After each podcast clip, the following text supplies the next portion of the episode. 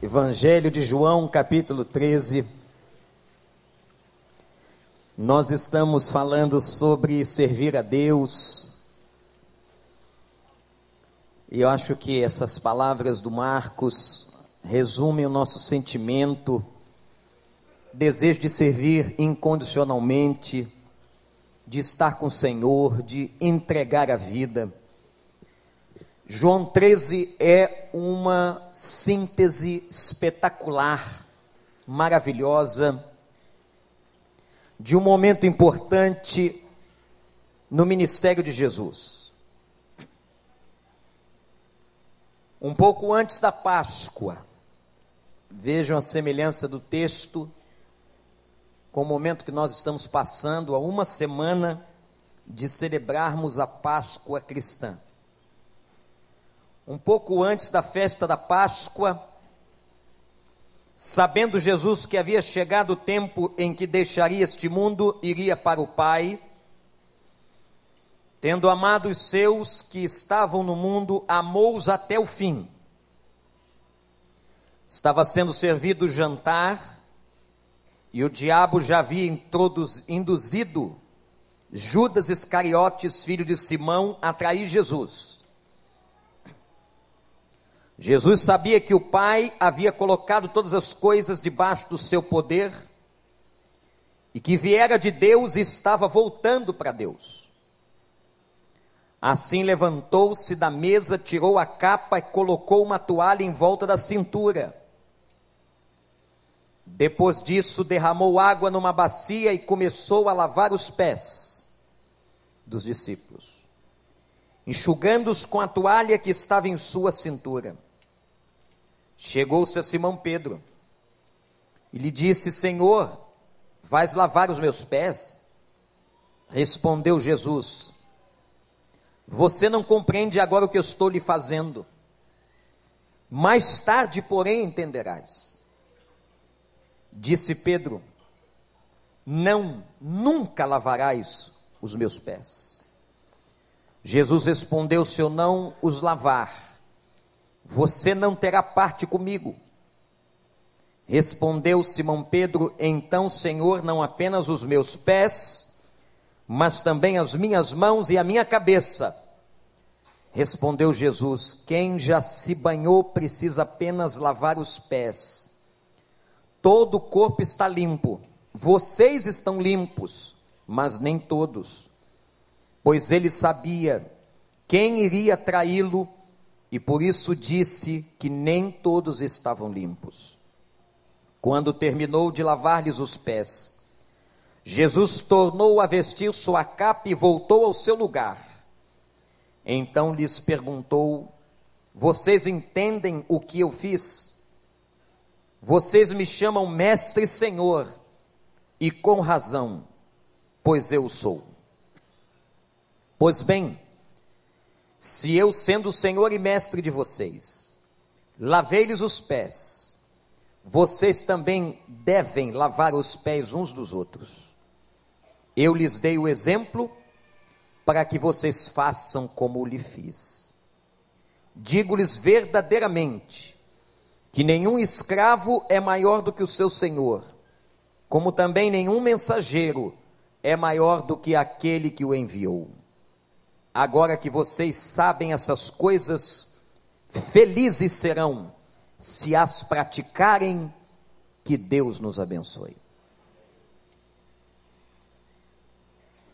Irmãos, texto espetacular.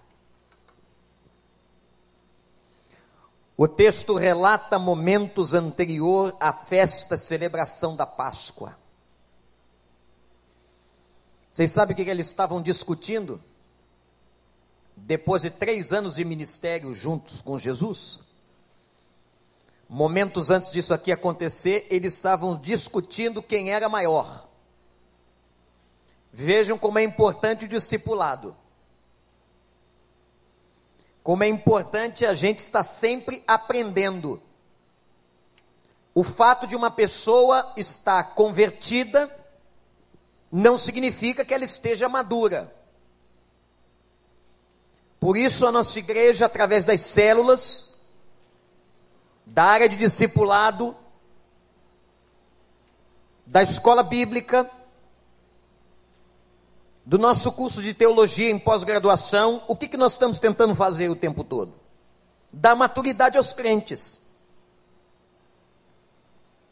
Porque se você não tem a maturidade espiritual, a doutrina básica introjetada em você, quando vier o vento de doutrina, e eu disse no outro dia, está ventando, e está ventando bastante, você começa a ser levado para todo lado. E você não é o coqueiro que o pastor Marcos acabou de dizer que ele é. A gente acaba sendo levado pelos ventos diferentes de doutrina. Os discípulos estavam discutindo quem era maior. Essa noite foi uma noite muito difícil, a noite que antecedeu a festa da Páscoa. A Páscoa celebrava o que no calendário judaico? A Páscoa celebrava a libertação de Israel. A Páscoa foi um memorial instituído por Deus. Não foram os homens que criaram a Páscoa, mas era a celebração de Israel ter sido liberto do cativeiro egípcio, por onde passou 450 anos. E a cada ano os judeus celebram a Páscoa como um memorial e dizem o seguinte: nunca mais voltaremos para o Egito, nunca mais voltaremos ao cativeiro e vivermos a vivermos como escravos. Aí o apóstolo Paulo pega a teologia da Páscoa e diz o seguinte: agora na era da graça depois de Jesus Cristo, Ele é a nossa Páscoa, Ele é o nosso libertador. Então, o que é a Páscoa cristã? A Páscoa cristã é a celebração também.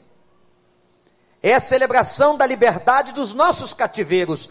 Como diz Paulo, não servimos mais ao pecado como escravos, não somos mais escravos do diabo, nós fomos feitos servos da justiça e somos servos de Deus, libertos pelo sangue de Jesus.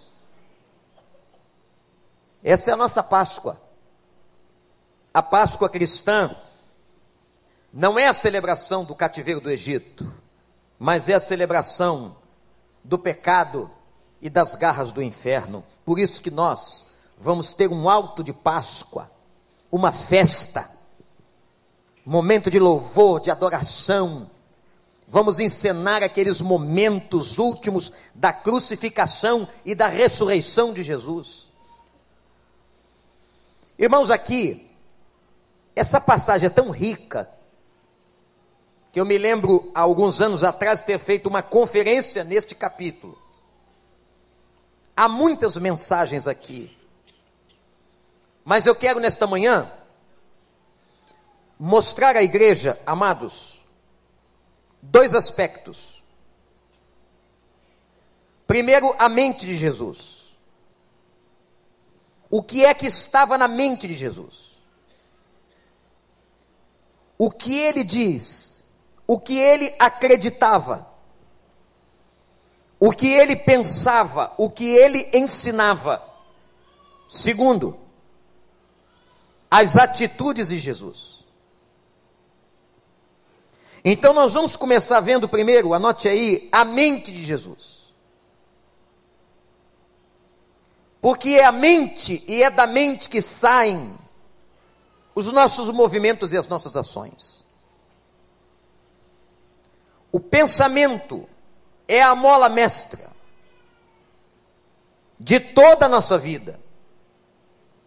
Aquilo que está aqui, no nosso pensamento, na nossa cognição, aquilo que nós acreditamos, os nossos valores, a nossa lógica, o nosso raciocínio, é que vão comandar a nossa vida.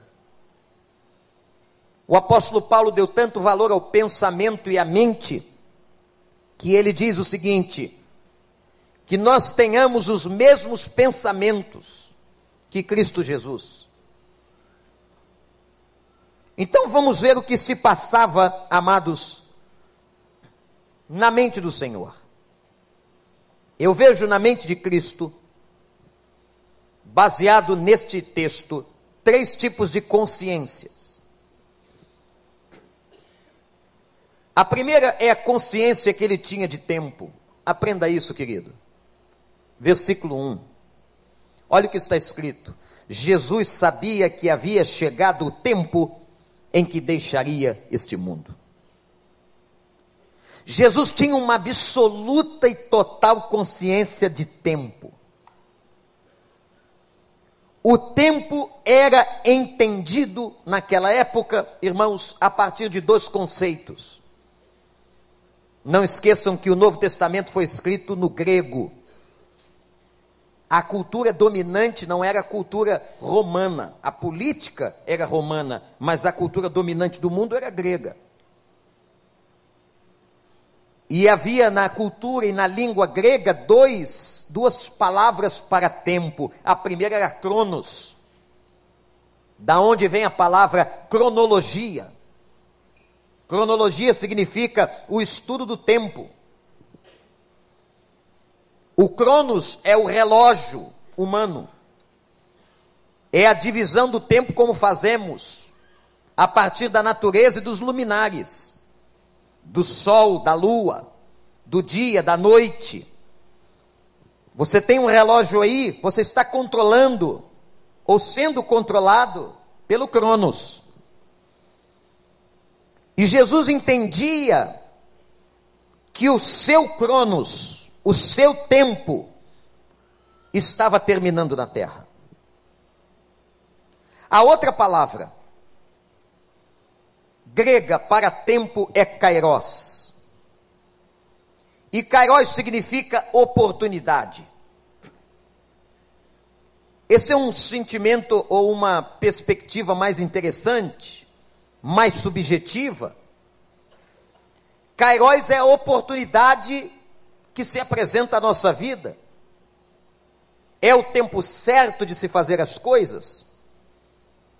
É o tempo também, era entendido como o tempo que Deus agia. Portanto, você tem o Cronos como relógio humano e o Kairos como oportunidade da ação de Deus. E Jesus mostra para nós a sua consciência absoluta sobre o tempo. Isto aqui agora a gente aplica o coração, o meu e o seu. O Salmo 90 vai nos ensinar sobre tempo. E a Bíblia diz assim: remir o tempo.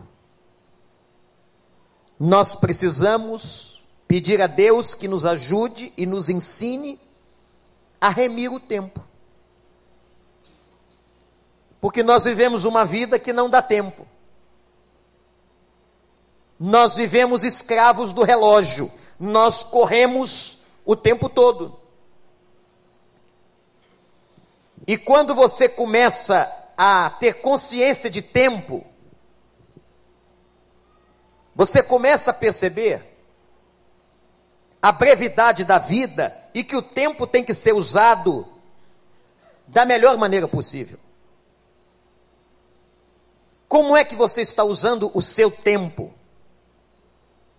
Quais são, irmãos, irmãs, as suas prioridades. Onde você investe tempo? Onde você investe tempo, você investe amor. Qual é a prioridade que você tem dado a Deus? A servir a Deus, por exemplo? Você tem aproveitado bem as oportunidades? Há oportunidades, gente, na nossa vida que nunca mais voltam. Às vezes aquela porta só se abre uma vez. Há outras que não, que vão se repetir. Deus vai nos dar outras oportunidades, mas há oportunidades específicas que elas só se apresentam uma vez só. Por isso nós precisamos, como igreja, estarmos atentos e observarmos a mente de Jesus e pedirmos a Deus a mesma coisa. Senhor, nos dê essa consciência de tempo. Quanto tempo você ainda tem de vida? Você sabe? Ninguém sabe. Nem aqueles que às vezes estão diante de um médico, de um diagnóstico médico. Eu me lembro que os médicos disseram, quando minha mãe ficou muito doente, que ela não passaria de três meses. E ela viveu mais de um ano. Porque a vida ou a morte e o tempo e as coisas que Deus faz está debaixo do seu controle e não do nosso controle, nem do controle dos médicos. Mas é importante você saber como usar o seu tempo. E, gente, quando nós pedimos a Deus sabedoria para remir o tempo, a gente vai começar a pegar a agenda e vai tirar uma série de coisas que nós estamos fazendo que não tem sentido, que não acrescentam nada. A gente gasta muito tempo com muita bobagem. Como disse Jesus a Marta, somos distraídos. E às vezes distraídos pelo diabo, para que não façamos aquilo que é mais importante. E Jesus tinha total consciência de tempo. Aos 33 anos ele sabia que o seu tempo neste mundo estava chegando ao fim. E a Bíblia nos ensina: aprendam a remir o tempo. Segunda consciência que ele tinha era consciência de poder versículo 3. Jesus sabia que o Pai havia colocado todas as coisas debaixo do seu poder. No versículo 13, Jesus revela a sua identidade, a consciência que ele tinha da sua própria identidade, e diz o seguinte: Eu realmente sou mestre e senhor. Eu realmente sou mestre e senhor mas ele sabia que ele estava revestido do poder do Pai. Ora, irmãos, nós precisamos entender duas coisas sobre nós mesmos. A primeira é que nós somos fracos.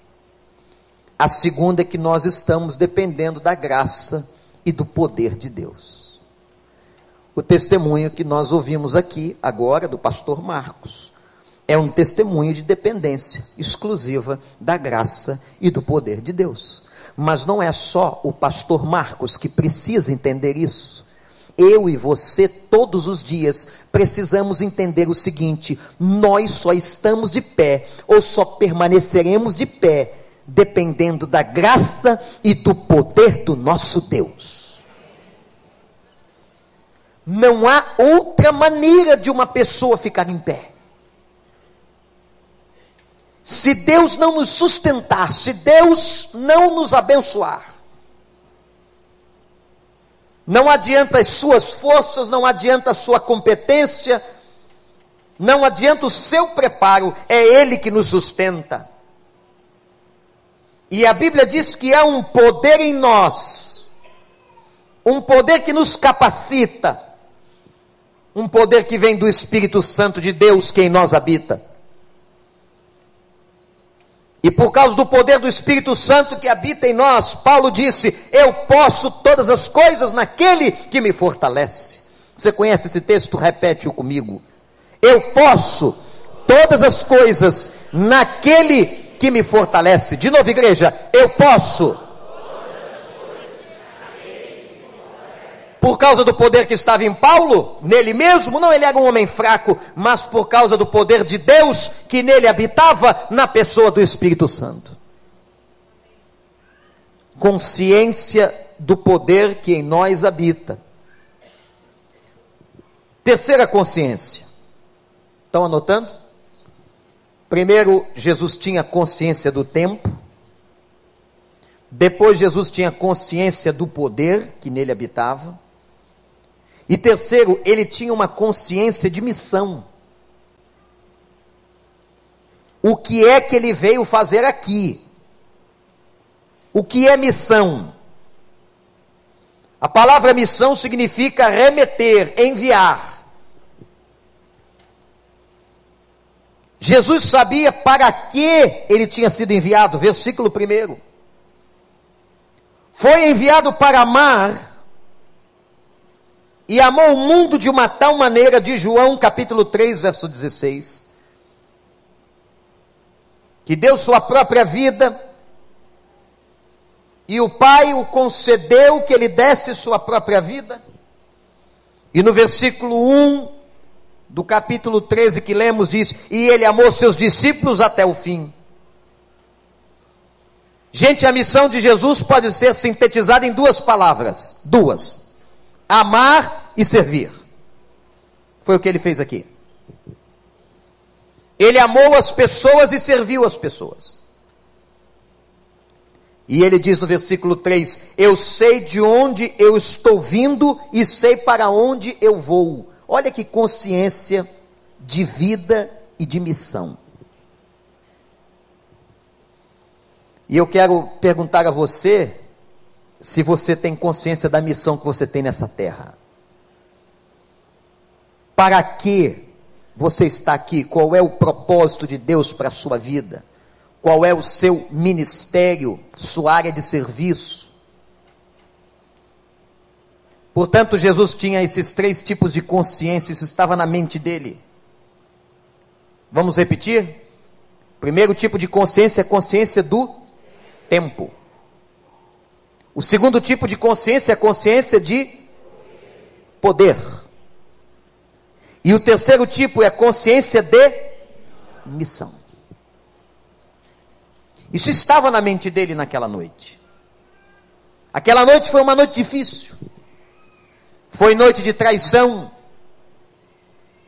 Observem que até no colegiado dos discípulos, o diabo tentou intervir. E diz a Bíblia que o diabo já havia colocado no coração de Judas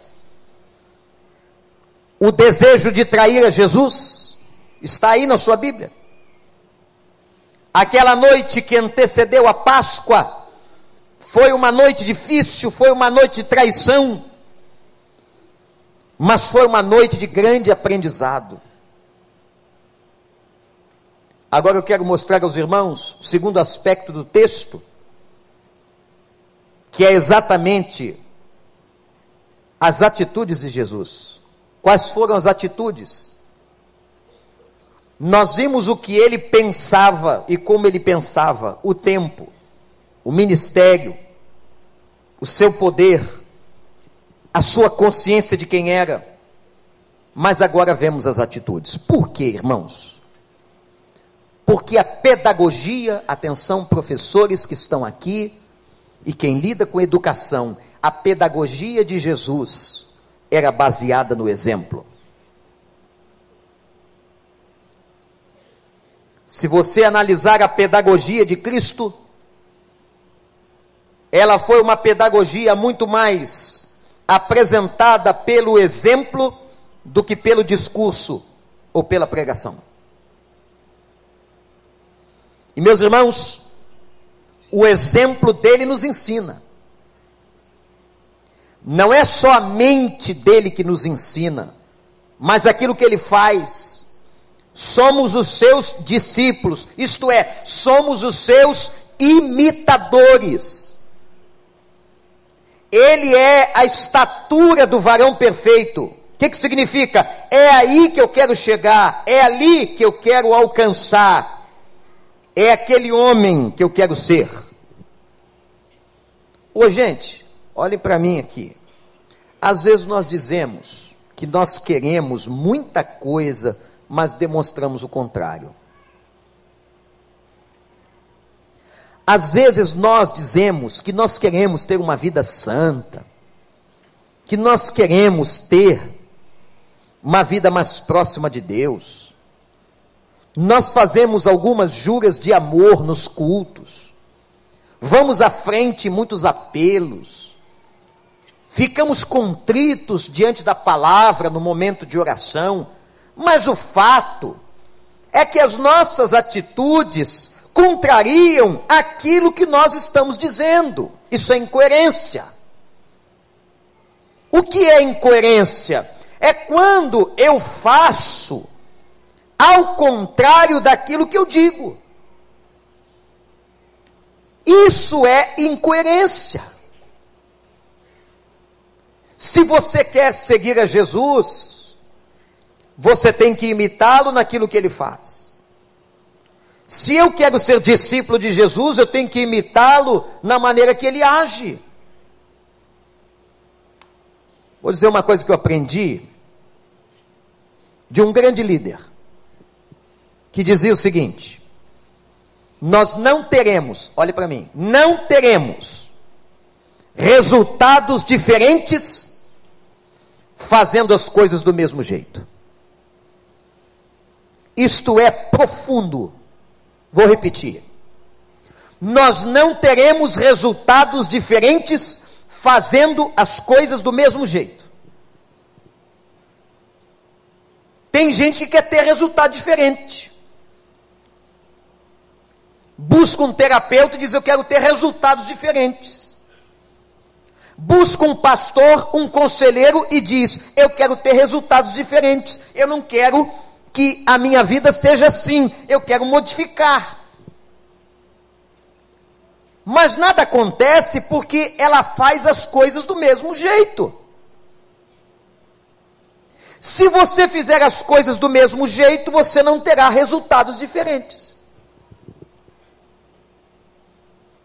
Nós estamos habituados a fazer daquele jeito, nós repetimos aquele jeito. Nós já temos o calo, não é? De tanto andar com o pé torto, o calo aparece. Nós temos os nossos vícios, nós temos as nossas maneiras. Mas aí, nós queremos que Deus faça algo diferente, nós queremos resultados diferentes, mas nós não mudamos os nossos processos. Você quer que alguma coisa aconteça diferente da sua empresa? Faça diferente. Você quer que a sua vida profissional mude? Você tem que mudar os processos. Você quer que o seu casamento melhore? Faça diferente. Não teremos resultados diferentes fazendo as coisas do mesmo jeito. E aí é que entra a ilusão, anote isso, a ilusão humana de que Deus nos invade, obrigando-nos a comportamentos. Não, ele respeita. Ele fala, ele comunica, ele diz assim: é por aqui. Mas se você está indo por lá, é um problema seu, é arbítrio seu, é decisão sua. As consequências serão suas. Deus não vai invadir, não vai quebrar a lei que ele estabeleceu da liberdade no homem, mas ele vai respeitar, ele vai dizer, mostrar a sua vontade, porém quem vai agir é você. Você quer resultado diferente? Faça diferente. Mude o jeito de fazer. Quais foram as atitudes de Jesus naquela noite que antecedia a Páscoa, que a gente precisa aprender e que tem a ver com servir a Deus? Primeiro nós vimos o que ele pensava. Agora vamos ver suas atitudes. Diz o texto assim: primeiro, eu anotei quatro movimentos. Quatro movimentos de Jesus. Primeiro, ele levanta-se da mesa. Está no texto. Por que, que ele se levantou da mesa? Porque ele sabia que não haviam escravos como era de costume. Mas ele era o líder, ele é o cara da cabeceira. Quantos maridos estão aqui, os chefes de família, que têm o lugar certo na mesa? Sentam na cabeceira. ou sentam em alguma cadeira especial. A gente não é nada, mas dá uma sensação de poder danado. Hein? E aquilo não representa nada. Seu filho quer sentar aí, você diz: Não, aqui é do papai. Não é? Não dá uma sensação de poder? E quando a gente senta nessa cadeira, que é uma cadeira subjetiva, é uma ficção de poder, a gente acha que a gente tem algum tipo de autoridade. Pegue água para mim. É só sentar na cadeira, parece que é um. Uma coisa espiritual nos envolve, a mente, e agora nós somos poderosos. Então pegue a minha água, traga a minha comida. Se a cadeira tiver braço, é melhor. Porque aquela cadeira sem o braço para você apoiar o braço, ela é mais pobre. Você é uma pessoa mais digna. Então troque a sua cadeira, compre com um braço. E se ela for mais larga, parece mais com um trono, vale a pena.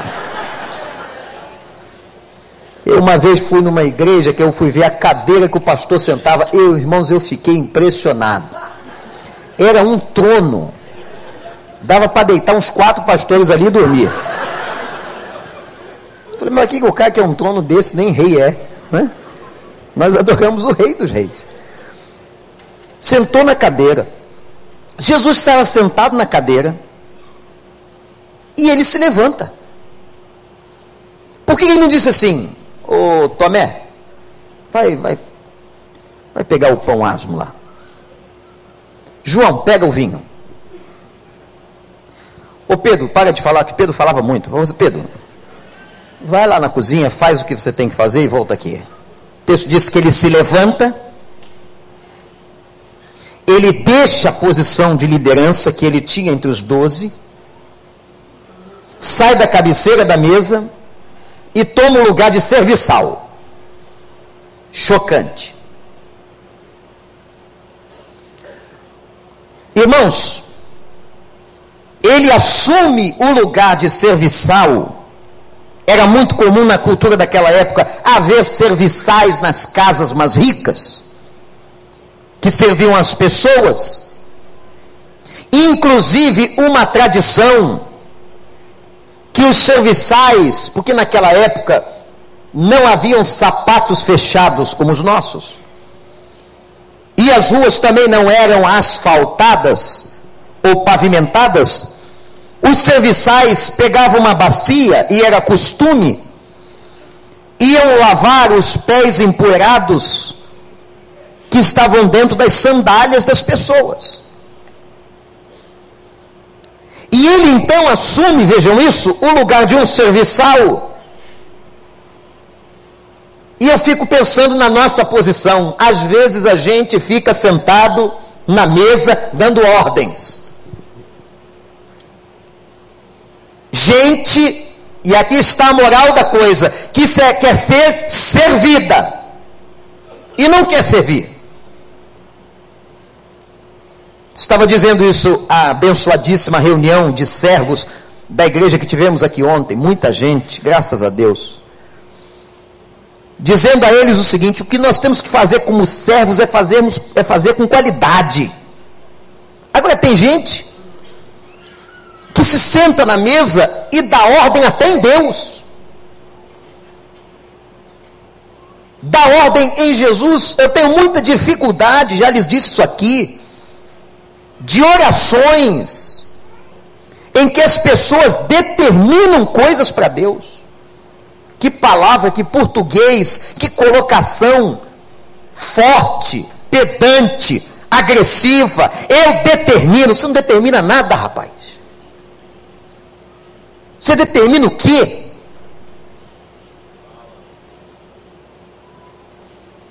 Nem o diabo nós temos condição de encarar. Nós só encaramos o diabo, que é um ser espiritual maligno e forte, mais forte que qualquer um de nós. Nós só encaramos o diabo por causa do poder do Evangelho de Jesus Cristo. E a Bíblia diz ao diabo: resista, expulse mas em nome de quem? Em nome de quem? Só Jesus expulsa demônio das pessoas. Que história é essa da nossa postura de oração? Eu ordeno, eu determino. A nossa oração é: Senhor, tenha misericórdia. A minha vontade é essa, mas Jesus ensinou: seja feita a tua vontade. E se a minha vontade não é a tua vontade, eu abro mão da minha vontade para fazer a tua vontade, porque a tua vontade é boa, agradável e perfeita. É ou não? Então você não pode determinar.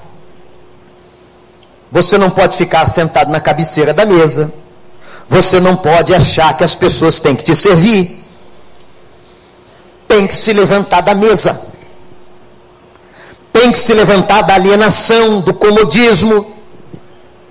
Como diz aquele salmista, tirar as harpas dos salgueiros. Quantos crentes que penduraram os seus dons e talentos nos salgueiros, nas árvores, no estaleiro. Levanta da mesa Levanta desta posição, levanta da acomodação, levanta da alienação. Porque o mundo está precisando dos crentes. As pedras estão clamando.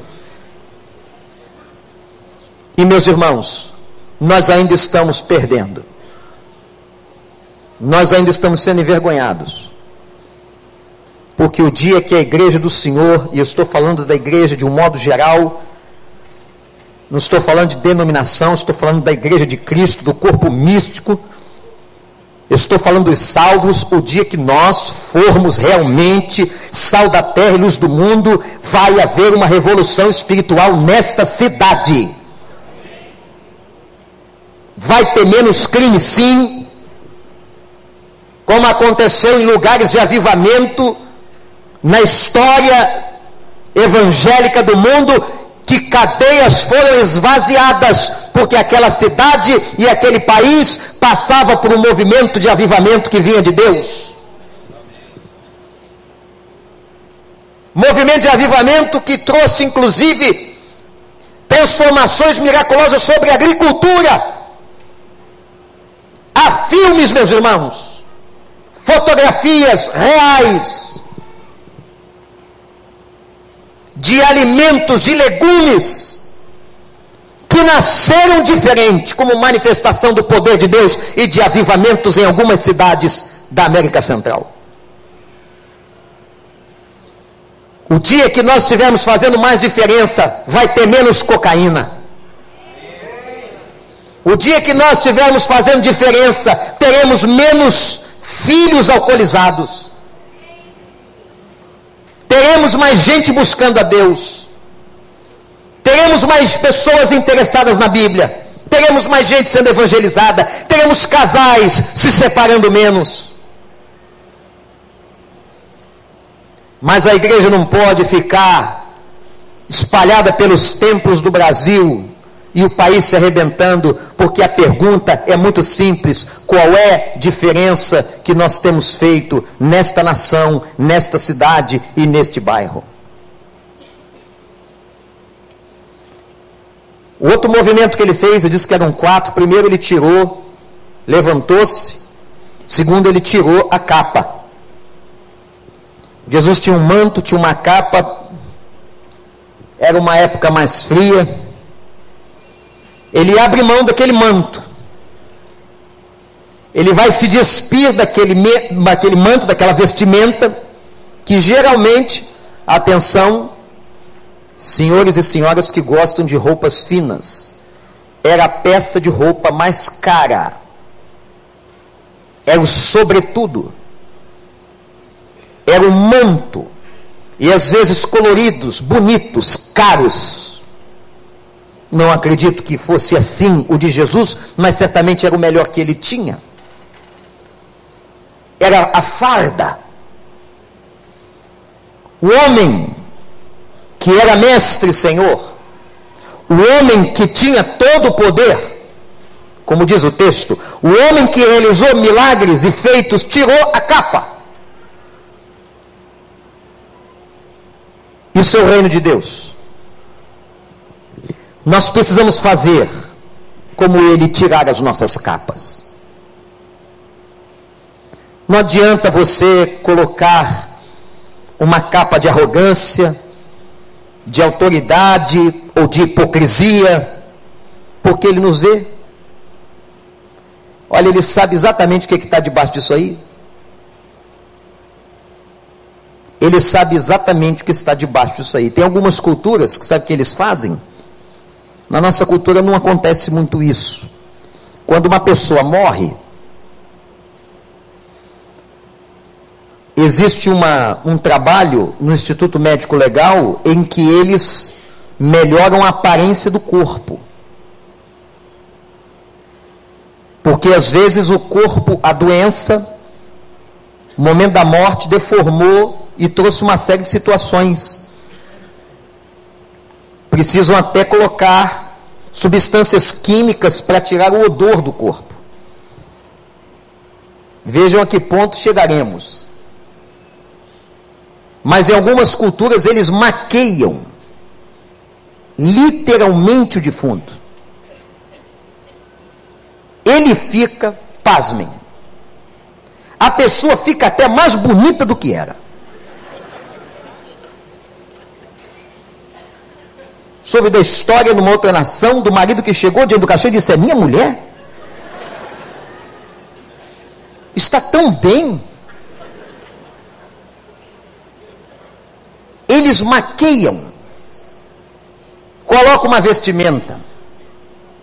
Mas a pergunta é a seguinte: o que é que está ali? Debaixo daquela capa? É uma pessoa morta. Largar as nossas capas para que Deus nos use. Tirar a capa da arrogância, da mentira, a pergunta que eu te faço agora, nesta reflexão, que eu espero que o Espírito Santo esteja falando ao seu coração, é qual é o nome da capa que você usa? Para ser servo tem que tirar a capa. Para ser servo tem que se humilhar. Um dos reformadores, chamado João Calvino, disse: anotei aqui o seu texto. Só aquele que em si mesmo foi reduzido a nada e repousa na misericórdia de Deus é humilde e verdadeiramente pobre de espírito. Tem que repousar na graça, na misericórdia, e tem que entender que nós não somos absolutamente nada. Este é o homem humilde. Gente, olhem para mim e guardem uma frase que eu ouvi numa conferência, marcou minha vida. Tenho tentado repeti-la, entendê-la e que vai abençoar você. A frase é a seguinte: arrogância não combina com vida no altar. Você quer ter vida com Deus, então não é com arrogância não é com o nariz em pé, não é com uma capa nobre, não é com falsidade, não é com pedância, mas é com esvaziamento. Evangelho tem a ver com esvaziamento. Vamos lá, o que, que Jesus fez? Primeiro, levantou-se, hein? Da onde? Levantou-se da mesa. Segundo, tirou a capa. Terceiro, colocou o avental. Esse avental, esse gesto de Jesus, irmãos, não está na Bíblia à toa. Mas a narrativa precisa de João, os ensinamentos dessa postura, dessas atitudes, ele coloca o avental, versículo 4, uma toalha em volta da cintura, verso 5, o jarro e a bacia nas mãos. Postura de servo que está se preparando para o trabalho. Ô, gente, nós precisamos colocar o avental. Estão me entendendo? A gente precisa colocar o avental, nós somos servos. O nosso lugar não é lugar com a capa, mas é com o avental. Nós temos que estar preparados para o trabalho, nós temos que trabalhar nessa obra de Deus que é tão vasta é trabalhando na obra lá no seu lugar de trabalho, no seu quartel, na sua empresa, na sua universidade, na sua escola, coloque o avental. Na sua igreja, coloque o avental. Eu fiquei pensando que o avental é a imagem das nossas competências. Eu falava também isso no jantar de empresários e profissionais liberais que tivemos sexta-feira, aliás, maravilhoso. Mais de 200 pessoas, você não pode perder o próximo, será dia 22 de maio. Nota aí. Que nós temos três tipos de competências: a competência intelectual. Essa é uma competência importante, porque, oh, irmãos, vocês sabiam que nós já fomos chamados de ignorantes? O crente era como um jumento. Mas o jumento, porque não sabia nada, era gente indouta, gente que não estudava. Os crentes já foram tidos assim no Brasil. Isso é religião de gente pequena, de gente menor, de gente que não tem cultura, de gente que não tem educação. Não é nada disso. Quem diz isso, ou quem falava isso, eram os verdadeiros ignorantes. Que nunca souberam, por exemplo, que Harvard, uma das maiores universidades do mundo, foi criada para ser uma escola de pastores. Que não sabem que grandes cientistas da história tiveram experiências com Deus. Que hoje nós temos sentado à mesa de grandes reflexões pessoas cristãs. Como o Dr. Arnold, que está num conselho da Universidade de Harvard e é criacionista. Nós temos muita gente inteligente. Porque existem momentos, e a Bíblia está cheia deles, que não se faz a obra de Deus só com dedicação, não. Dedicação é importante, mas tem que haver inteligência. Quantas vezes você vê estratégia nas guerras de Israel? Você que é empresário, você que é profissional liberal, você que é um homem de comércio, você que é um militar, a inteligência, a estratégia, a serviço de Deus. Colocar aquilo que Deus nos deu a serviço dele, a nossa inteligência. E hoje nós estamos numa era mais avançada que se fala e se prega as múltiplas inteligências. Tem pessoas que vão ter um tipo de inteligência, outros terão outro tipo de inteligência. Um atleta tem um tipo de inteligência. Um músico tem um tipo de inteligência.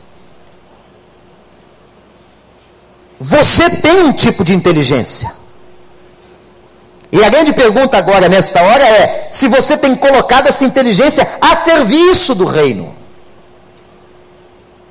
Para que, que ele te deu tanta inteligência? Se não é para que você sirva a Deus. Essa é a nossa primeira competência. É a imagem do avental. Outro tipo de competência que o ser humano tem é competência emocional. Também não adianta nada uma pessoa muito inteligente, mas emocionalmente comprometida. Nós estamos aí, o mundo todo estarrecido, porque um piloto desequilibrado emocionalmente jogou um avião com 149 pessoas numa montanha. E descobrem na casa dele um laudo de proibição ao trabalho. Mas tem um outro lado aqui que ninguém está falando, tá? Ninguém está falando. Mas onde que estava o RH dessa companhia aérea? Que não percebeu o nível de comprometimento e de deformação psicológica que o homem estava. Onde que estava o RH da empresa? Aí vão na casa do homem, descobrem na lixeira os papéis que ele rasgou e a sua namorada dando uma declaração, não é? Eles passam por um rompimento. Eu até estava olhando aquilo, falei, pô, primeira coisa que eu vou fazer no avião agora. Quando eu estiver entrando ali, eu, como é que está o namoro do piloto? Está tudo bem? Como é que está o relacionamento? Estão legais em casa? Você tá, o senhor está bem? Tá bem? Certinho? Misericórdia, irmãos. O que estava acontecendo ali? Se não uma falta de competência emocional, o que é passível a qualquer ser humano. O problema é que ele estava no lugar errado. Não podia estar ali, tinha que estar sendo tratado. E a moça dizendo que ele estava cada vez mais difícil, quer dizer, havia uma progressão patológica. Competência emocional. Hoje as empresas estão mais preocupadas na competência emocional dos seus funcionários do que com a capacidade cognitiva. Se no passado fazia esse teste de QI, hoje não se faz mais praticamente. Hoje, nas entrevistas psicológicas e de análise, quer se saber qual é o estado emocional, quem é aquele indivíduo, pelo menos na tentativa de se errar menos. Porque uma pessoa, irmãos, desequilibrada emocionalmente, ela destrói tudo que está ao redor dela. Ela destrói família, ela destrói a cabeça do filho, da filha, ela destrói o casamento, ela destrói as relações de família, ela destrói o trabalho, ela destrói qualquer coisa. O que fazer? Tratamento, tem que tratar. Tem que ter consciência. Eu estou fazendo mal às pessoas, eu não estou bem. Como a gente adoece do estômago, a gente adoece da cabeça também. Tem que tratar, irmãos. Busquem ajuda profissional, terapêutica, de aconselhamento. E os pastores já sabem aqui.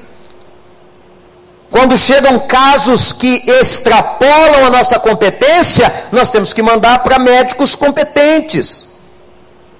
Nós temos aqui um cartel de profissionais. Que há pessoas, e às vezes tem que dizer para a pessoa: o seu caso é com um médico psiquiatra. O seu caso é com um terapeuta, o seu caso é com outro tipo de médico. O aconselhamento pastoral é limitado. Não que Deus não possa curar, Deus pode curar qualquer coisa, irmãos. Mas nós temos que fazer a nossa parte. A competência emocional. E o terceiro tipo de avental, ou de competência que o ser humano tem, é a competência espiritual. Que hoje as próprias empresas estão buscando para os seus funcionários. Então você tem competência intelectual, competência emocional e competência espiritual. Pessoas que estejam vivendo espiritualidade saudável. Porque, olha, irmãos, tem gente vivendo espiritualidade doentia, neurótica, frenética, fanática, doente. E às vezes, irmãos, Jung já tinha dito isso nos seus livros, quando junta o desequilíbrio emocional e o espiritual, é uma potência de loucura. Aí não é fácil. Às vezes as pessoas vão procurar você pedindo ajuda.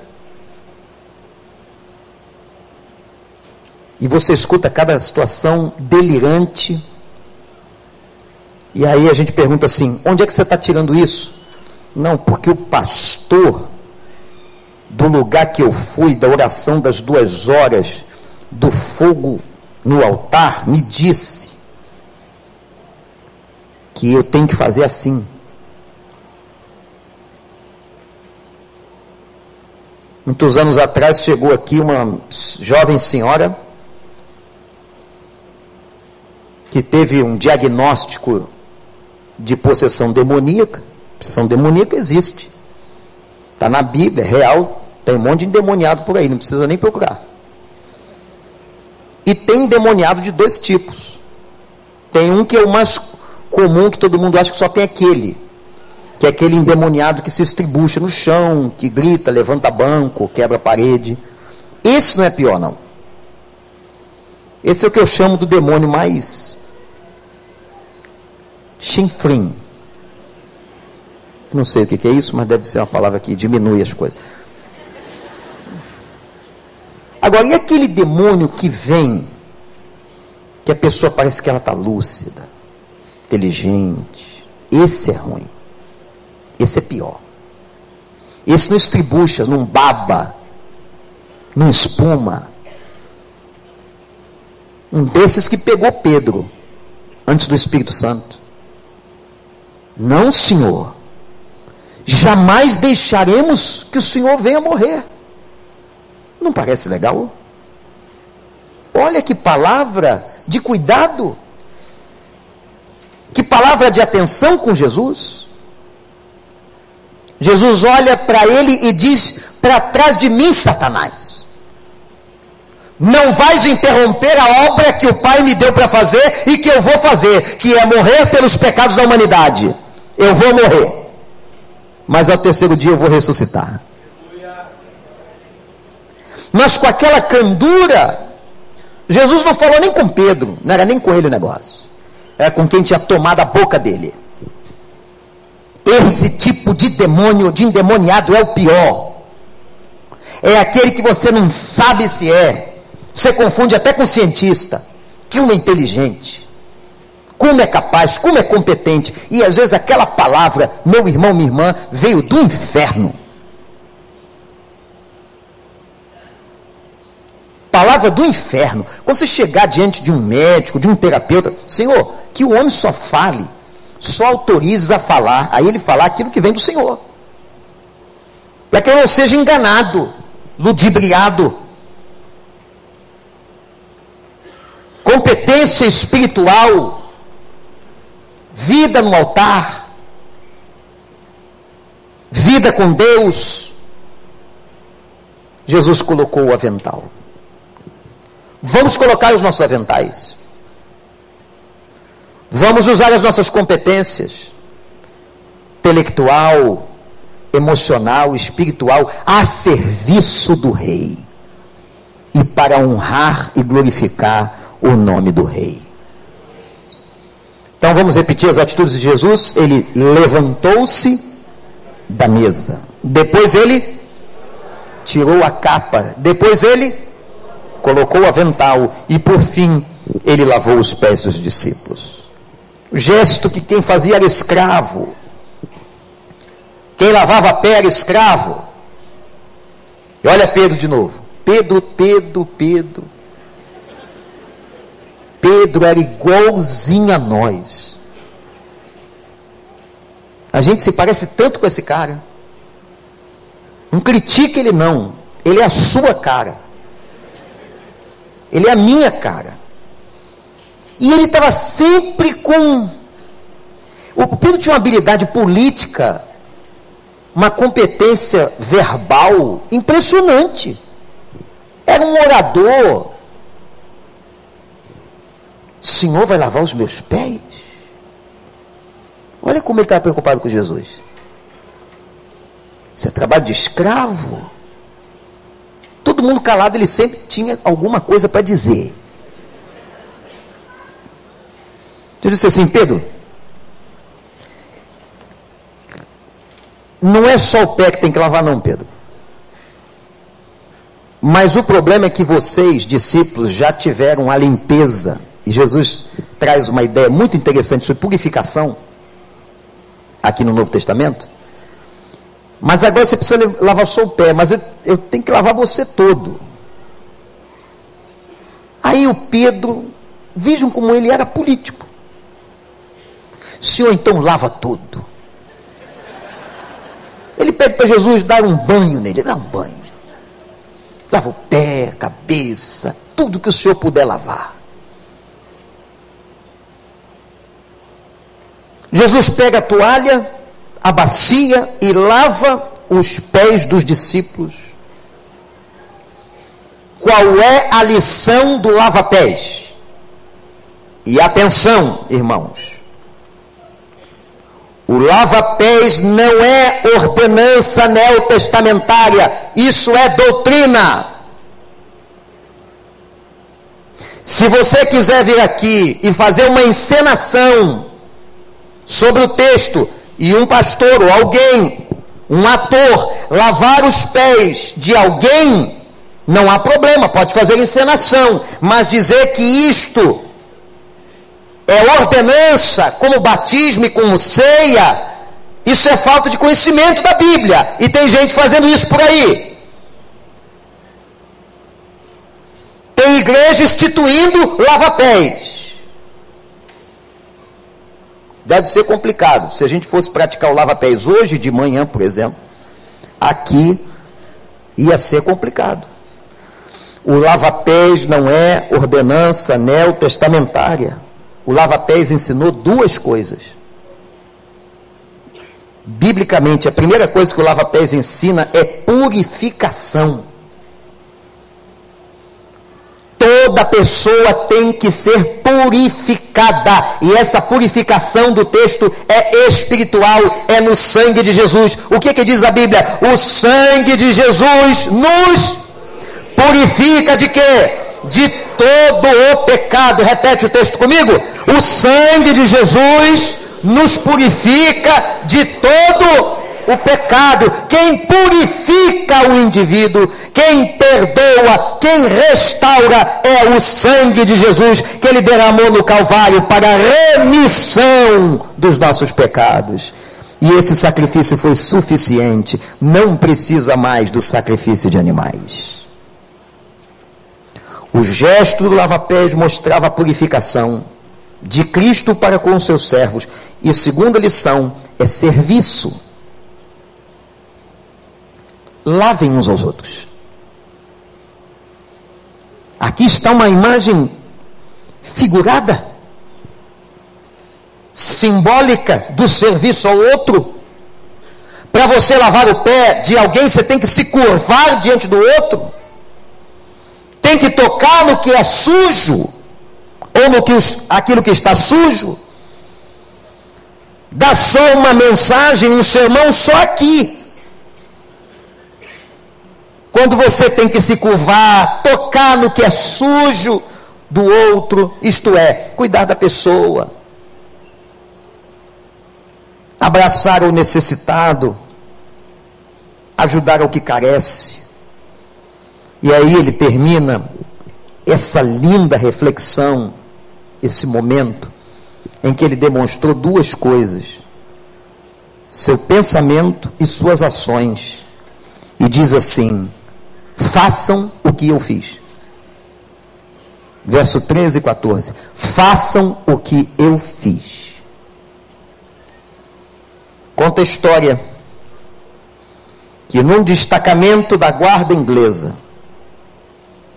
numa guerra, o comandante da tropa, depois de uma batalha lutada, mandava os soldados tirarem as botas e jogava e passava com as suas mãos unguento sobre os pés.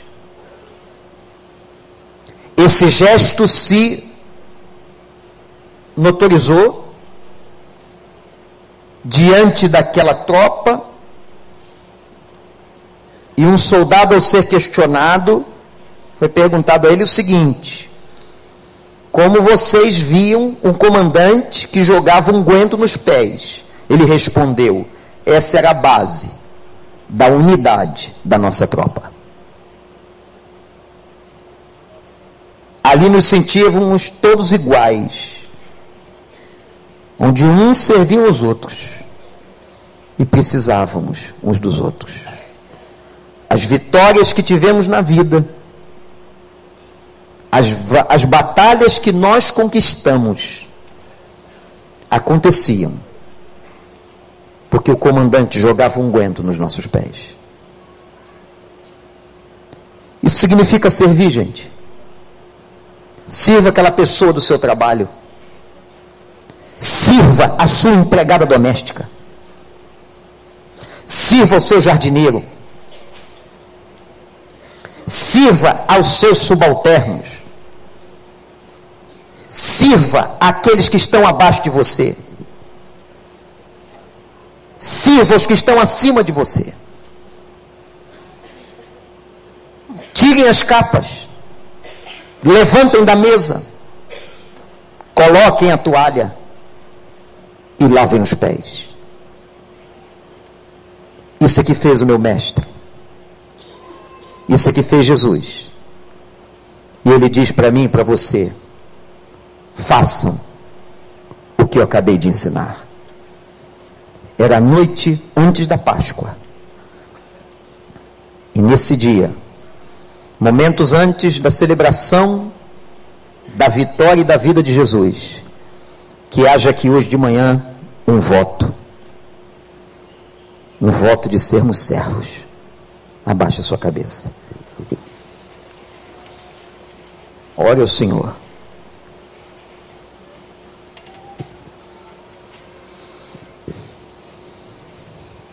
Eu não sei o que, que Deus disse a você. Consciência de tempo.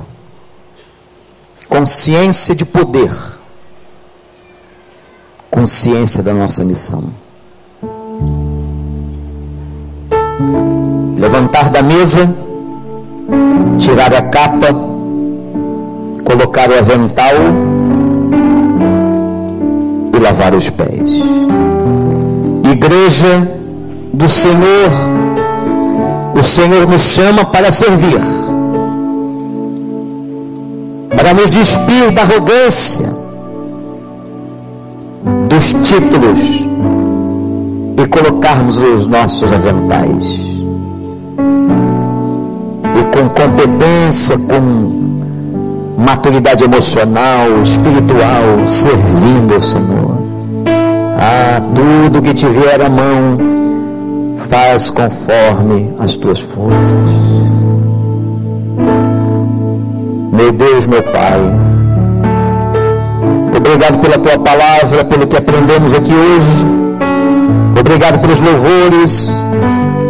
Obrigado pelo testemunho do pastor Marcos. Obrigado pelo momento de intercessão. Obrigado pelo privilégio de te adorar com as nossas ofertas e obrigado pelo que o Senhor nos disse hoje de manhã. Ó oh, Deus de amor, ajuda-nos a que tenhamos nesta igreja um sentimento, um espírito de servos, servindo a Deus, servindo a nosso semelhante. Porque Jesus disse que quando fizermos a um desses pequeninos, estamos fazendo a Ele. Nós queremos servir com dons e talentos, servir com as nossas competências. Pai, abençoa-nos em nome de Jesus.